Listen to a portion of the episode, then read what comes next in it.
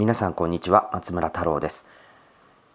レディオタルサイト週刊アップルノート。今週は日本時間で1日遅れの公開となります。なってんのかな？というのは今私東京上田長野県の上田市の2カ所に弾丸出張をしていまして、えー、今は日本時間は10月28日の午前5時半です。で今日の飛行機でアメリカに戻るということで、えー、朝ですねあの長野県のビジネスホテルなんですけど上田市の、えーと、ルートインというビジネスホテルなんですけど大浴場があって朝5時から空いてるということで一風呂浴びてから 収録ということです。ちょっとですねタイミング的に今日は歯切れが悪いことが多いかもしれません一応来週月曜日火曜日かな？日本時間の火曜日にもう一回あの今日のリベンジ版ということで、えー、ポッドキャストアップしたいと思うんですけれどもまあ10月の27日からあ世界的に iPhone10 の予約が始まりました。まだ予約ですよ。でまあ割と予約したっていうソーシャルに投稿してる人にの中では割と結構な人数の人が11月3日の発売日に手に入れることができるっていうふうに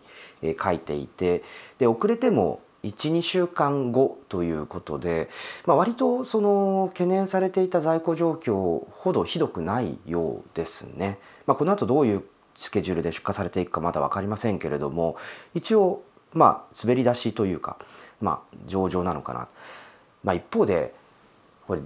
1000ドル10万円以上するようなデバイスを100万台数分で売りさばいてしまうっていうまあアップルのブランド力というかこうマーケティング力というか、まあ、製品力はもちろんなんですけれどもやっぱり top of top のアメリカのスマートフォンメーカーとしてアップルはまだまだあその勢いを誇示したのかなという印象があります。もちろんね初速だけではなくて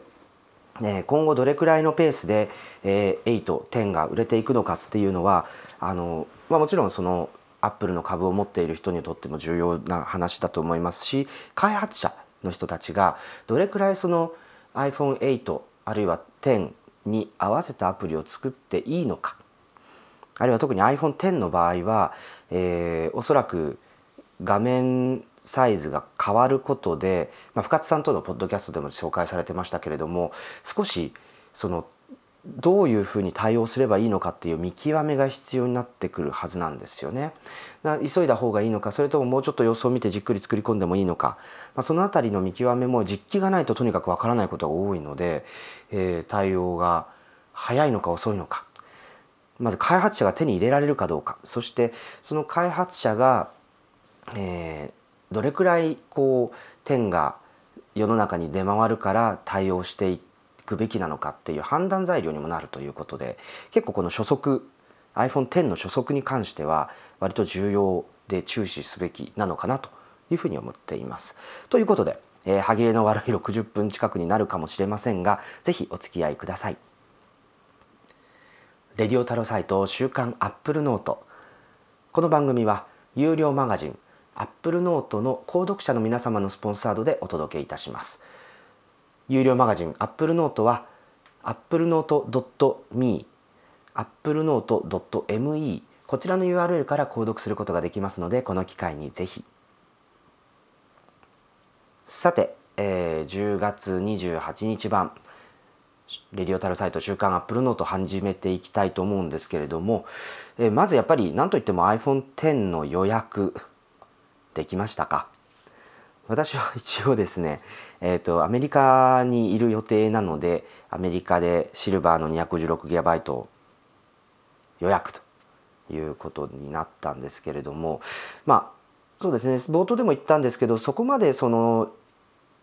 まあいきなりこう在庫が本当にちょっとの人しか得られないっていう感じではなかった。もしくはダメだったっていう人がソーシャルに投稿してないだけの可能性もあるんですけれども。もう一回この iPhone10 について少し振り返っていきたいなと思うんですがまずやっぱり一番大きな変化は5.8インチスーパーレティナディスプレイの搭載、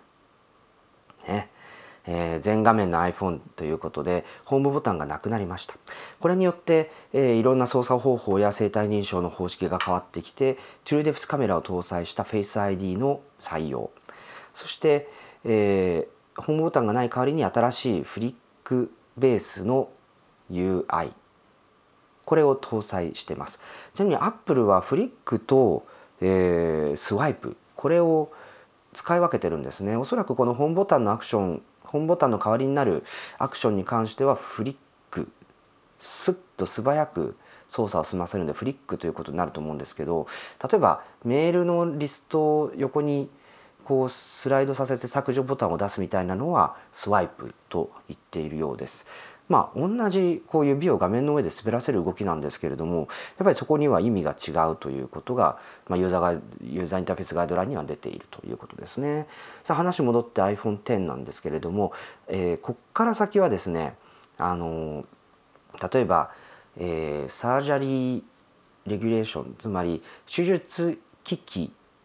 医療のね手術機器で使われるグレードのステンレススチールによるフレームこれがあぐるりと一周していて、えー、両面ガラスのデザインになってますとガラスに関しても背面の配色についてはあその7層構造で色を塗ってあってより透明感と深みを両立させるとでもそのグレースペースグレーとシルバーでシルバーもちょっと曇った色なのでまあそれが深みということなのか真っ白でもよかったかなという感じはするんですけれども。えー、そして、えー、背面のカメラに関しては縦の配列になりまして、えー、2つとも同じその新しいディープピクセルやあカラーフィルターが新しくなったカメラなんですけれどもこう望遠側のカメラが F2.8 から2.4に明るくなりました1段明るくなったという言い方でいいのかなその上で光学手ブレ補正も入ったので、まあ、iPhone7 プラス使っててテレフォトを敬遠しがちだった人にとってはあの暗いところあるいはちょっとシェイキーな場面あるいはビデオ撮影なんかでもその望遠レンズを積極的に使えるようになるということで、え写真の絵作りの可能性というのは広がるんじゃないかということですね。そして、えートゥルトゥルーデプスカメラを使った内側カメラでの、えー、これはポートレートモード撮影。ポートレート撮影モード。ごめんなさい。これも対応しましたと。でデモで触った感じからするとポートレートモード。これ外側カメラ使うよりもなんか精度が若干いいのかな。輪郭の認識をちゃんと赤外線でやってるのでちょっとあの輪郭の認識が早かったり少し優秀なのかなという印象もあります。はい、えー、そして LT アドバンスと Bluetooth5.0、えー、ステレオスピーカーああとは、えー、トゥルートーンディスプレイの搭載。この辺りあと A11 バイオニックですね。A11 バイオニック。この新しいプロセッサーが入ったというのは iPhone8、iPhone8 プラスと共通仕様となっています。そして、えワイヤレスチャージングですね、えーまあ、この辺りがあまあ対応している iPhone X の仕様ということになるんですけれどもで、えー、お値段の方は日本ではいくらになっているのでしょうかということですけれども、えー、アメリカでは999と1149ですね。っていう価格だったんですが日本ではあこちらですね。まあ、Apple Store の SIM フリーモデルで、えー、税別11万2800円こちらがスペースグレーシルバー両色の 64GB モデルそして12万9800円があ2色とも 256GB モデル税別という価格になっています。まあ、日本ではね iPhone8、えー、と7プラスの、えー、256GB 版がやっぱり同じような価格設定だったこともあってまあ999ドルって言われてまあそういう価格になるよなという予測はあったと思うんですけれどもでもスマートフォンでいよいよ1000ドル超えというですね、まあ、こういった局面を迎えてきたということで何でしょうね世界的なインフレっていうのもに乗じてっていうのもあるんでしょうかね。はい、ということで、えー、iPhone X のプロフィールをご紹介してきました。まあ、デモで15分ぐらい僕は触ったんですけれどもあのやっぱり僕個人的には iPhone 6プラス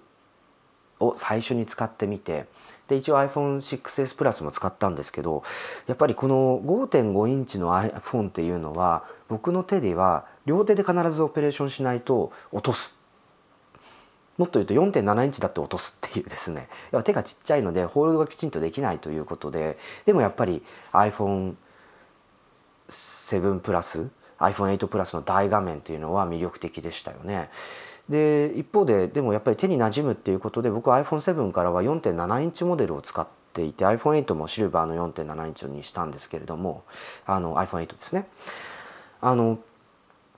まあ並べてみると iPhone8、iPhone10、iPhone8 プラスっていうサイズのバリエーションになるこの順番なんですけど寸法とかを見るとどっちかっていうと iPhone8 よりという評価をすることができます。iPhone8 あのそうですね iPhone8 と iPhone10 の間って 10mm ぐらいずつサイズが違うんですけどどのサイズを見てもですね iPhone8 よりのサイズ感で、えー、iPhone10 はまあ握って握れなくもないかなっていうような、まあ、そういうサイズだったですね。で ちょっと歯切れが悪い理由が あのあるのでちょっとそういう言い方になっちゃうんですでなのであこれはやっぱり iPhone7 ユーザーあるいは iPhone6、6S ユーザーにとってこう乗り換えると最適なモデルっていうのは iPhone10 なんじゃないかなという予測をしてます。もちろんあのデュアルカメラが使いたくて iPhone7 プラスを使ってたっていう人がやっぱりもうちょっと小さくしたいよねっていう判断で iPhone10 を選ぶっていうのもストーリーとしてあると思うんですけれどもでもちょっとそういう観点からするともうちょっと小さくなりすぎだったのかなって思う部分もあるんですね。なのでまあおそらくいろいろ言われてますけれども iPhone10 があ iPhone の標準サイズになってで iPhone10 プラスって呼ぶ呼ぶのか分かんないですけどそういったものが1個上のサイズとして登場するというのが、まあ、今後の iPhone のロードマップになるのかなと思っています。はい、で、えー、iPhone10 なんですけれどもあの実際のところその iPhone10 だからっていう機能っていうのはそのトゥルーデプスカメラを使った Face ID やあセルフィーのポートレートモード目に見えてるのはそこだけなんですよね。でホームボタンがないオペレーションっていうのはホームボタンをなくしちゃったので、えじゃあどう解決するかっていうどちらかというと新しい機能というよりは問題解決っていう位置づけなのでまあ iPhone8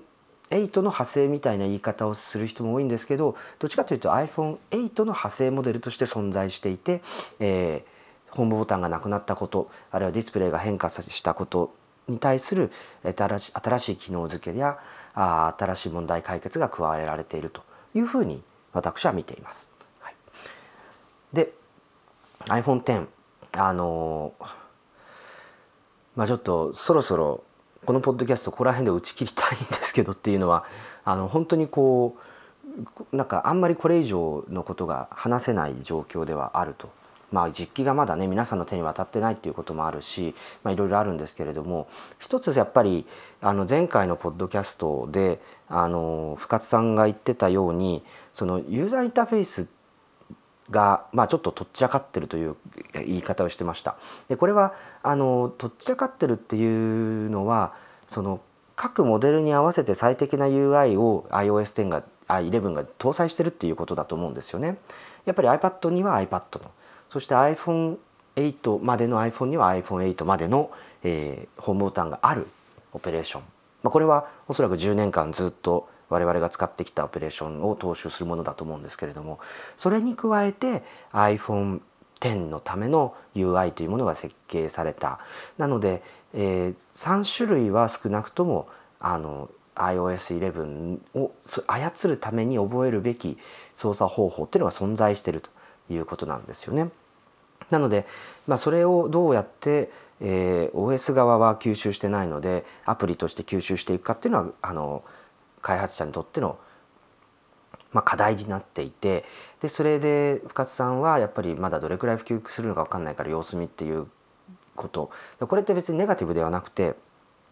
どういうふうに人々がホームボタンがない iPhone を受け入れるのかっていうことを見極めてそこに最適な UI をつけていくっていうことなのかなというふうに思います。そうなんですよ。iPhone8 に関してもやっぱり人工知能機械学習処理 AR っていうものが強いと言っても結局それを使うのはアプリなのでそういったアプリがどんどん出てこないとその iPhone8 の良さっていうものが人々に伝わらないっていう部分があります。一方 Google はもう思いっきり Google があの全部人工知能のアシスタントから AR から用意しますっていうふうに言って Pixel2 を出しているのであのそういう懸念がない。まあ、どっちがいいかエコシステムとしてのま正常性みたいな部分で言えばアップルなのかもしれないけど体験クイックにその新しいデバイスを体験する楽しさがあるっていうのはやっぱりピクセルに軍配が上がる可能性があるということなので、まあ、でも iPhone10 のその新しい UI に慣れていくっていうのも一つの楽しい作業だと思える人にとっては多分 iPhone10 も最初から楽しいデバイスなのかなというふうに思います。はい、で、えー、まあ iPhone10 の話題はあ そろそろこの辺りにしておこうかなと思うんですけれどもあのまあ少しこれはあの東洋経済オンラインの、えー、イベントが10月26日にあったんですけどここでお話しした内容だったんですがあの iPhone の次って何だろうみたいな話をした時によく引き合いに出すのがテスラとウェイワークなんですね。で iPhone ってその、まあ、製品自体が非常に高付加価値で、えー、2億台っていうマスプロダクションをかけられるようにいろいろなことを手配してでそういった普及したエコシステムに対して開発者に参加してもらって、えー、アプリっていうエコシステムをさらに作るというのが、えー、アップルの iPhone に関わるビジネスのエコシステムで最近そのまた来週決算が出ますけれどもそのサービスサイドですね。 App Store のビジネスっていうのが、まあ、iPhone のいわゆるアフターマーケットみたいなところになると思うんですけれどもここの収益が上がってきたまあ、非常にその iPhone のエコシステムの成熟が表現されているということだと思うんですけれども、えっと、最近その App Store にも編集が入るようになって、えー、すごくその App Store の反応や効果みたいなものが上がってきてるというふうに聞きます。おそらくあの iOS11 を配信したのはえー、と9月19日でしたので最新の決算ではまだその App Store の新しいデザインの効果というものが反映されてないんじゃないかなと思うんですがでも一応そういったあ App Store の成長戦略に関してもメスが入ったというふうに言うことができます。でじゃあテスラってなんでその iPhone の次って思われるのかなっていうことなんですけどまず一つは通信と移動と居住みたいなものっていうのは人が都市で生活するでは上ではやっぱりなくならない要素なんですよね。で日本人からすると移動って公共交通機関の仕事だろうっていう印象がやっぱり強いんですよ。まあ、それだけやっぱり東京に帰ってくればねあの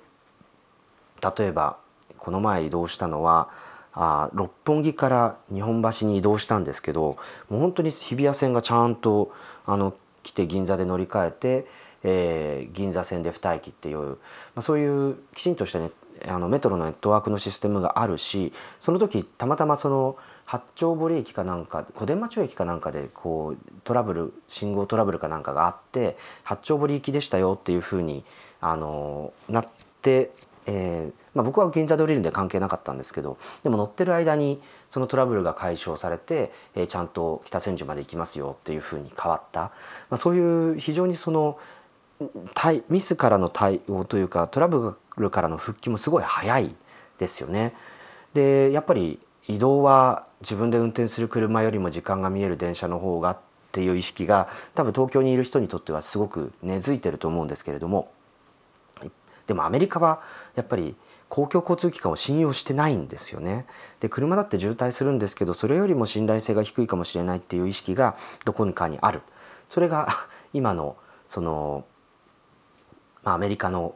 移動に関する意識なんですよね。だから車にやっぱり目が向くしその車をこう刷新していこうっていうテスラはまあ自動車メーカーがなくならないようにテスラもなくならないだろうっていうのが一つの見方です。でもう一つはテスラってまあ、日本円でいうと、まあ、350万から400万円から、まあ、2000万円ぐらいの車を売ってるので、まあ、iPhone の価格と比べると本当にその50分の1から2000分のあ200分の1ぐらいの価格あ台数ですねあの50倍から200倍のだあの価格なので、まあ、そのぐらいの台数でアップルと同じ売上規模になっちゃうっていう会社なんですよ。今アップルが2億台売ってる iPhone これテスラはに、まあ、年間車がね2,000万台売れるとはやっぱ思えないですけれどもでもそういうアップルよりも敷居が低い台数で同じような希望になっていくっていうのは一つある。でもう一個 iPhone より有利な点はテスラは自前で、えっと、テスラの車をこう乗り回すためのインフラを引けるっていうことなんですよつまり電気スタンドとソーラー発電と蓄電ですね。アップルの場合 iPhone は、まあ、バッテリー駆動なんでそれは電気は供給されるんですけど、えーと、通信ネットワーク。これはあどうしても各国の通信会社の仕事なんですよね。アメリカで言えば AT&T と、えー、ベライゾンと T モービルとスプリント日本で言えばドコモ KDDI ソフトバンク、まあ、こういう通信会社がインフラを敷くから iPhone が出先で通話できたりネットにつながるわけですけれどもあのテスラの場合、まあ、道路っていうのはねもちろんその あの自治体次第だと思うんですけれども電気に関しては自前でソーラー会社持っていて蓄電のバッテリーも持っていて、えー、電気スタンド設置していますよね今全米で、まあ、そういったことを考えるとその車を使うためのインフラはあのアップルと違って自分で作れるっていうのがあのテスラの強みになるのかなと思うんですね。そうやって見ていくとこう確かにあ、まあ、確かにその台数はねあの iPhone ほどの伸びっていうのはまだ難しいかもしれないんですけれどもただその車っていうなくならないもの移動っていうなくならないコンテクストこれと、まあ、ネット的なアプリであるとかクラウドサービスみたいなものをひも付けていくことができるエコシステム化することができるテスラっていうのはやっぱり次のアップルみたいな存在として注目すべきなのかなと思います。そして、えー、WeWork ですねこっちは不動産のえー、スケーラビリティっていうところなんですけど、まあ、ネットの世界で言えばアマゾンのウェブサービスってやっぱりその自前でサーバーに投資していってスケーラビリティ追いつかなくなったりコストが高くなったりっていうのをクラウドに切り替えるとそのまあリソース使うリソースとコストが最適化されるっていうようなストーリーだと思うんですけど WeWork はまさにそれを不動産や職場あるいは今居住空間でやり始めてますけど、まあ、そういったところに適用しようっていうのがあ WeWork なんですねこっちもその Amazon ウェブサービスがどんどん成長していくのと同じようにそのオフィスのグローバルネットワークみたいなものが成長していく、まあ、そういったあ、まあ、モデルは同じなんだけど分野が違うっていうフュージョンがあ iPhone 的なモデルあるいは Amazon 的なモデルに乗っかっていって生まれているっていうのがなんか今のアメリカの状況なのかなというふうに見ています。まあ古典的なそのビジネスモデル思考だって言われればその通りかもしれないしまああのねそのタイムマシン的にちょっと違う分野に少し時間差で適用して成功させるっていうモデルなのかもしれないですけど、まあ、あの iPhone 自体がまだ次に行く前の段階ではありますけど、まあ、個人的にはそういう見方をしてますね。テスラ iPhone より少ない台数でしかも自前でインフラが引けるテスラ。そして、えー、Amazon みたいなあのオフィス空間あるいは住空間衣食住のあのいいですけどね、まあ、これをあのスケーラビリティを乗っけて拡大していく。でその上でこうバーチャルなグローバルネットワークみたいなものを構築していくみたいなモデルっていうのはやっぱり面白いいいなというふうに思っています。で、えーまあ、そういう2つのテスラやアマゾンっていうのがあるんですけれどもでもやっぱりそこに気づいてきたり人々がそこに対応してきたっていうのはやっぱりアップルがアップストアのモデルをこうスマートフォンの iPhone を通じて広めたからなのかなというふうに思うんですよね。なのでまあこういった2010年以降、まあ、正確には2008年にアップストア登場してますけれども、まあ、それがこう大きなビジネスになっていくにあるいは社会インフラとして活用されていくっていう2010年以降の流れアメリカでの流れっていうのはやっぱりまだまだ注目したり分析したりすべきなのかなというふうに思っています。はい、さあ、あそろそろ間もなくですね喋り始めて24分ということで5時半から始めたので5時54分になりました。お腹が鳴ってきたすいませんなんか聞こえちゃってたら。あのそうなんですよ。6時半から朝ごはんなんでまだまだ30分あるんですけれどもちょっとここで一息お茶を入れたので一息入れたいなと思います。さて、えー今ですね、えー、上田にいるんですけれどもあの、まあ、ちょくちょく長野県の上田市に来ているのはここに2014年に設置したコードアカデミー高等学校という通信制のプログラミング必修の学校をの仕事で来ています、まあ、ちょうどねこれからまた来年4月からの、えーと、新規入学に向けて学校説明会があったりあるいはあ今後今在校生3年生は進路を、ね、どうしていくかっていうことになったりしていてやっぱりあの1期生はその自分の活動やプログラミングのスキルあるいは自由になる時間を思い切り生かして、えー、自分のプロジェクトを持って、まあ、そのプロジェクトを引き下げて大学に入っていくっていういい形ができたなと思いました。で今年のあの人たちもその背中を見てですね、えー、皆さん切磋琢磨してるんですけれどもあの時間のマネジメントってあの結構あの重要だなっていう話ですね。やっぱり高校時代まで振り返ってみると時間割ってこうクラスに入ったらそのクラス全員共通の時間割を持ってたわけですよね。でその時間割をあの、まあ、毎日こなしていくっていうことになると思うんですけれどもやっぱりあの面倒くさいなと思う反面ある種自分で考えなくていい楽さっていうのもあったと思うんですよ。でも一方で、えーと、大学になるとそれを自分で設計しなきゃいけなくなって自分で設計したからには守ろうとしてでもちょっとその加減が分からなくて破綻したりとかっていうこともあの見受けられると思うんですけれどもやっぱり時間割って結構いいツールだしその習慣を作るっていう意味でもいいしあの何かそのプロジェクトを達成する上での時間配分っていうのとかまあ言ってみれば工数管理ができるようなツールっていう感じはしますよね。で多分人によっては毎日違う時間あの日々を送りたいっていう人もいるかもしれないし僕はどっちかっていうとあのルーティンを大切にしたいっていうあのたちなんですねだからあのこういう出張とかあの旅行とかって若干苦手なんですよね。まあ、よくないんですけどねそういうデブ症なところっていうのは。でもなんかルーティンだ多分それも考え直すとルーティンをガチガチに固めすぎてるっていう、まあ、そういう意味なのかもしれない。ちょっとそれは見直しの必要がある部分なのかなと思ったりします。でも、えー、じゃあ皆さんこう高校生の時は時間割が与えられてその通りにやって、まあ、多少選択授業で選択の余地はあったかなぐらいだったと思うんですけど今のコードアカデミーの子たちはもう Google のカレンダーを使って学校の課題の提出のタイミングが自動的に入ってくるのでそこから逆算して自分のやりたいことあとやらなきゃいけない課題っていうのをこう時間を埋めて使っていくっていうことをやってるんですね。だからもななんて言うんでしょうねすごく上手な子はあの時間配分とか時間の有効活用っていうのは上手ですね。で見ていて成功してる子はやんなきゃいけない時間はルーティン化してそれ以外の時間はもうちょっと自由なあの少しルーズに組んでおくっていうのはまあいや最初からそれが一番いいに決まってるんですけどそこにたどり着くのが大変なんですよね。予定を立てようとするとそのルーズな時間っていうのをこう設けないので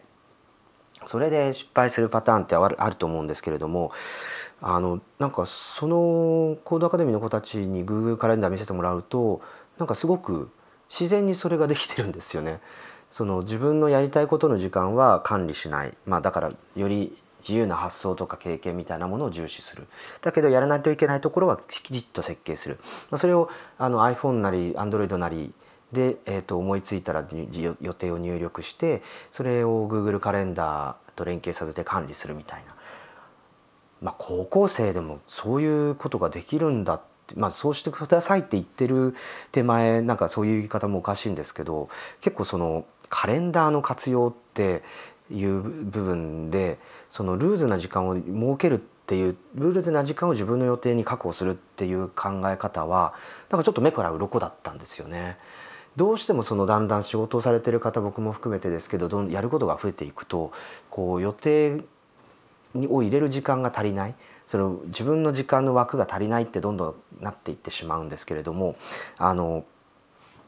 やっぱり高校生たちはその通信制高校って時間割がないからやるべきことはきちっとやるけどその他の時間は自分に自由に全部自分の時間として使っていいっていうのを最大限に謳歌してるわけですよね。だからそのアイディアになんかちょっとこう感心してしまったというのが最近の経験です。なのでまあねなんて言うんでしょうねこう若干じゃあ自分がそれができるかっていうと現実味がないんですけれどもあのそれでも例えば1時間とか2時間とかその予定を入れないブロックする時間というのはあらかじめ入れとくだからまあそれで考えたのは予定表を開けとくんじゃなくてもうこれをやる時間とか自由時間というふうにな予定を23時間ガバッと抑えちゃうっていうのは一つやり方なのかなと思うんですよね。えー、なので、まあ、そういったルーティーンとルーズな時間の組み合わせをどうやってその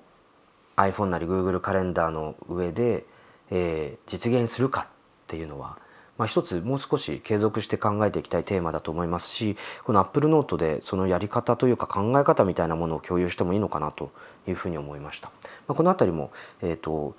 やりたいんですけれどもあのね、それの他にもメモの使い方とか結構 iOS の11の標準アプリっていろいろ進化もあるので、まあ、この辺りはちょっと Apple Note で11月に徹底的に考えてみようかなというふうに思っています。まあ、あの音楽にしてもねプレイリストを一つとってもあの iTunes 側でスマートプレイリスト作っておくといろいろいいこともありますし、まあ、写真なんかもねアルバムはアプリで生成した画像は勝手にこうアルバムにまとめられるんですけれどもじゃああの普通のローカルや iCloud フォトライブラリのアルバムだけじゃなくて iCloud 写真共有っていうのを使うっていう手もあったりするしまあ本当にいろんなテクニックが眠っていていろんなこう用途で使い分けることができるあるいは便利にすることができると思うので是非ここはあの来月、えー、Apple Note で掘り下げながら iOS10 あ11だごめんなさい iPhone10 と iOS11 をどう徹底的に活用するのかみたいな話をまとめていきたいなと思っています。さあそろそろ、えー、お腹の鳴りが尋常じゃなくなってきたので、えー、今回はこの辺りで終わりにしたいと思うんですけれどもあの Apple Note ご購読者の皆さん10月31日の夜期待しててください、はい、ちょうどそのタイミングで、えー、iPhone X に関するいろいろな情報が出てくると思いますので、えー、皆様には特納の濃い情報を思いっきりお届けしたいと思います。で、えー、なのでちょっと月末ドドドッといきますので、えー、お楽しみにしていてくださいそして、えー、番組をお聞きの皆さんでまだ Apple Note を購読していないという方是非ですね10月中に購読していただくとその iPhone X の大特集手に入れることができますので是非こちらもご期待くださいご購読お願いいたします。さあ、えー、そうですね。10月終わっちゃいますね。なんか東京に来てちょうど台風21号と22号の間にの3日間に滞在ということになったんですけれどもまたこの後東京を含めて日本列島台風22号が来るということで皆さんぜひお気をつけください。本当に田んぼの様子とか見に行かないように。そして、えー、11月だんだんね、えーと長野上田市は割と標高が低いんでまだそんな色づいてないんですけれどもまああの木々がきれいになって食べ物もより美味しくなっていく季節だと思いますので、えー、ぜひ健康体調管理そして 特に体重管理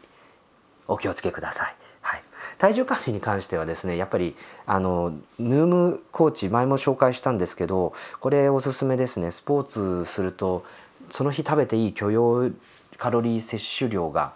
あの足してくれるんですね。足し算してくれる。単なる足し算アップルウォッチで計測したカロリー量をその1日に食べていいっていうそのカロリー制限の値に足してくれるんですよ。これ AI でも何でもなく単なる足し算なんですけどただ今までやっぱりデータがこう一箇所に集まるっていうことの価値だなと思ってるんですよね。今までってやっぱりそのデータそれぞれのエクササイズのデータはエクササイズのデータで管理されてる。そして、え摂取カロリーのデータは摂取カロリーのデータあるいは食事制限のデータは食事制限のデータっていう形でバラバラに管理されていたと思うんですけれどもこれを一つのアプリにまとめることによってだって考えてみてください。1日成人例えば2200カロリー必要な人が1日500カロリー減らしましょうということで摂取制限1700になりましたと。500カロリーって言ったらご飯2膳分ぐらいですよ。ね。これがない。まあ多分ご飯2膳を1日の食事からそっくりそのまま減らせばいいっていうだけの話かもしれないんですけれども。でその上で1日350カロリーとか500カロリー運動して減らしましょうって言うんですよ。でそうするとあの、まあ、これ単純な引き算ですけど1700しか取ってない中で2200必要でしたと。ここで500減ってますと。でさらにそこで500使ったらあのね2200カロリー必要な人が結果的にこう1200カロリー分ぐらいしか1日にこう戻せ 取り戻せないっていうことになるわけですよね。あのこれはさすがに続かないししんどいと。だからそのヌームコーチっていうアプリではその動いた分のカロリー摂取量を足してくれるんですね。1700に制限されててその日300動いたら2000まで取っていいですよっていうふうにしてくれるんですよ。それでもちゃんと目標体重に向かって、えー、カロリーの、減少は続いてますよ。いいですよね。でだんだんそのまあレコーディングダイエットの特色だと思うんですけれどもこうつけていくとこれ食べたら何カロリーかなって分かるようになるんですよね。でそうすると今まで制限しよう制限しようっていう意識が強かったのが今度これは食べてよいこれは食べてよいって逆にポジティブに摂取できるようになるんですね。ここはすごくその減量とかその食事制限がポジティブに向かうので、まあ、成功させやすい一つの要因になるのかなというふうに思ったりしてます。ということで是非ヌームコーチアプリとアップルウォッチで、えー、食欲大爆発の秋に立ち向かいましょう。はい、ということでですねあ早くお腹が空いててお腹が空く話をしてもしょうがないということなので、えー、そろそろこの辺りでお開きにしたいと思います。レディオタロサイト週刊アップルノートこの番組は有料マガジンアップルノートの購読者の皆様のご提供でお届けしてまいりました有料マガジンアップルノート iPhone10 特集が10月31日の夜に大投下されますのでぜひお楽しみにしていてください。ご購読は http コロンスラッシュスラッシュ applenote.me アップルノート .me こちらで、えー、ご購読いただけますのでこの機会にぜひ。それではまた来週です。来週じゃないや週明け。火曜日の夜にお会いしましょう。松村太郎でした。